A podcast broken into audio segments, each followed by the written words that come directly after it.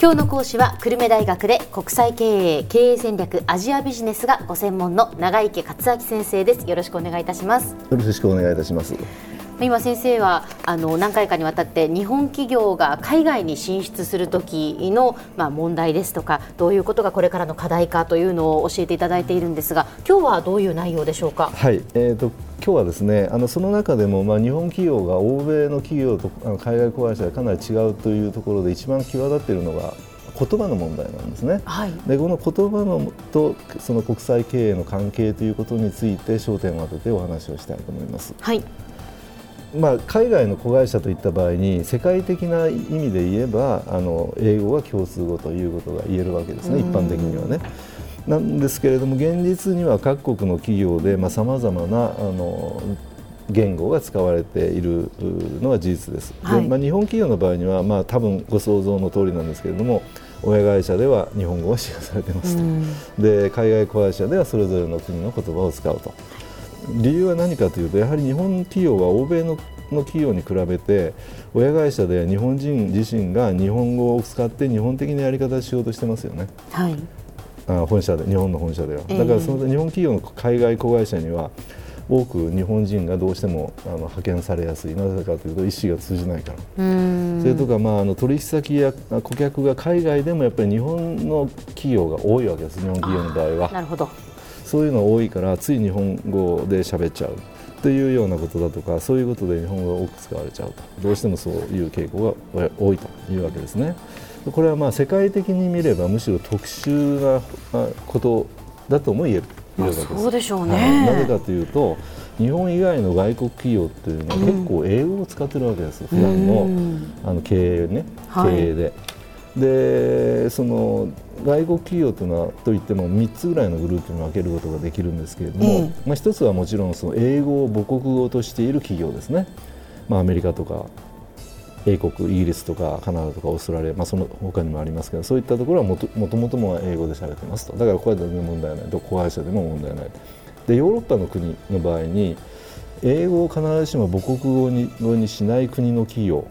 例えばこういうオランダとかドイツとかフランスとかスウェーデンとかスイス、まあ、いろいろありますよね、ええ、そういった国々はあの英語は母国語ではないけれども英語を使っている企業がほとんどなんですね。あの海外子会社。海外子会社では。海外子会社では、それからじゃあアジアは違うだろうと。でアジアの企業もですね意外となぜかあの例えばシンガポール香港。これはまあほとんどもともとがイギリスのあの植民地だったんであの英語を使用してます。はいでまあ、これは例えばインドなんかもそうですよねだから英語英国系の植民地だったところっていうのはほとんど英語をそのまま使ってるところが多いとそれからあと台湾もあのハイテク企業とかエレクトロニクスとかそういったようなところの社長さんと大体アメリカ留学組が多いからあのアメリカとの企業が帰ってもお互い同級生同士でアメリカとあのビジネスをやってることが多いわけですね。例えばあのアップルスマホとかねあの台湾の企業が作ってますね全部。というふうにしてみんなそのデルコンピューターもそうだしいろんなところでシリコンバレーで留学してそれでそこの会社に勤めて日本で台湾に戻って社長になったとかそういうの多いから結構英語を使うことが多いと。というふうになってくるとアジア企業で英語を使ってないということになってくるとあのあ韓国中国あるじゃんっていうことなんだけど韓国も最近はあのもう一回英語ブームでですね若い人どんどん今英語をやってアメリカ留学したりしてます。で中国でも英語を使う若い人が多くなっていてあのこっちも主流は英語なんですよね、うん、だから本当に純粋にこう、まあ、自分の母国にこだわってるのは日本企業ぐらいの感じなんですよね。なのであのそういう状況だと、うん、ということなんだけどじゃあその英語じゃあ経営あの使わ使わなくたっていいじゃんということもあるかもしれないですね。はいはい、じゃあそれをその客観的に見て英語で経営するメリットとその英語を使わないデメリットって一体どういうことがあるんだろうなっていうのがちょっと気になりますよね。えでいろいろ調べてみるとですね英語を使って使うメリットっていうのはやっぱりあのどうしても英語人口というのは世界的に見ると少なくとも日本語よりは多いわけですよ圧倒的にね、はい、だからあの優秀な外国人従業員が集まりやすいということですね。それとかあの外国の経営資源を活用できる。つまりどういうことかというとインターネットだとかあるいは書籍でも何でも皆さん大体英語を使う英語でこう書かれている文章とか情報が多いですよね。えーでまあそういうことはあるんですけれども、まあ、じゃあ今度英語を使わない時のデメリットって何でしょうかっていう話になるとですね、えー、結局多国籍企業としていろんな複数の国で活動しているそういった優位性が期待で発揮できないということなんです、うん、でなぜかというとその発信できないと日本語で発信しても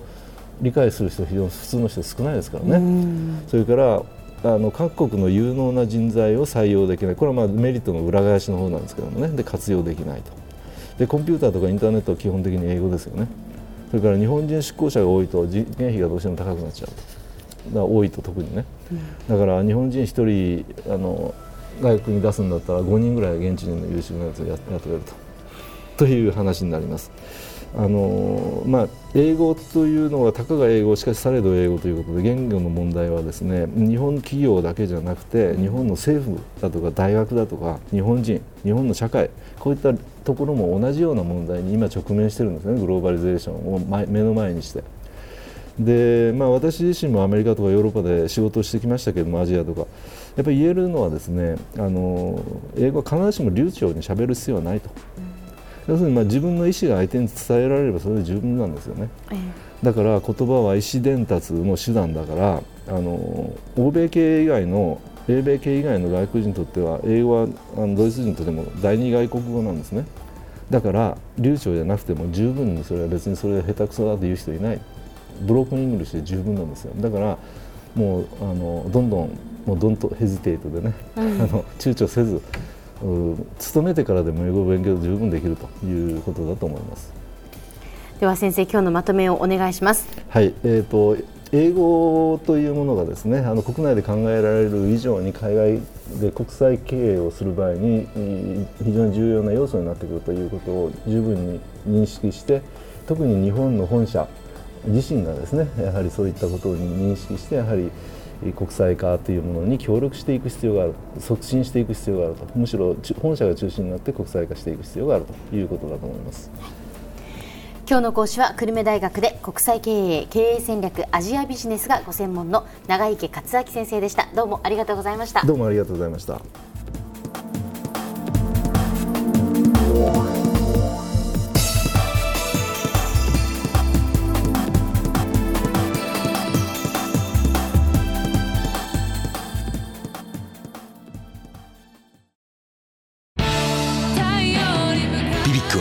九州で生まれ九州の人たちに光を届けています。九州のお客様が光り輝くように。それが QTnet の変わらない思いです。キラキラつながる QTnet。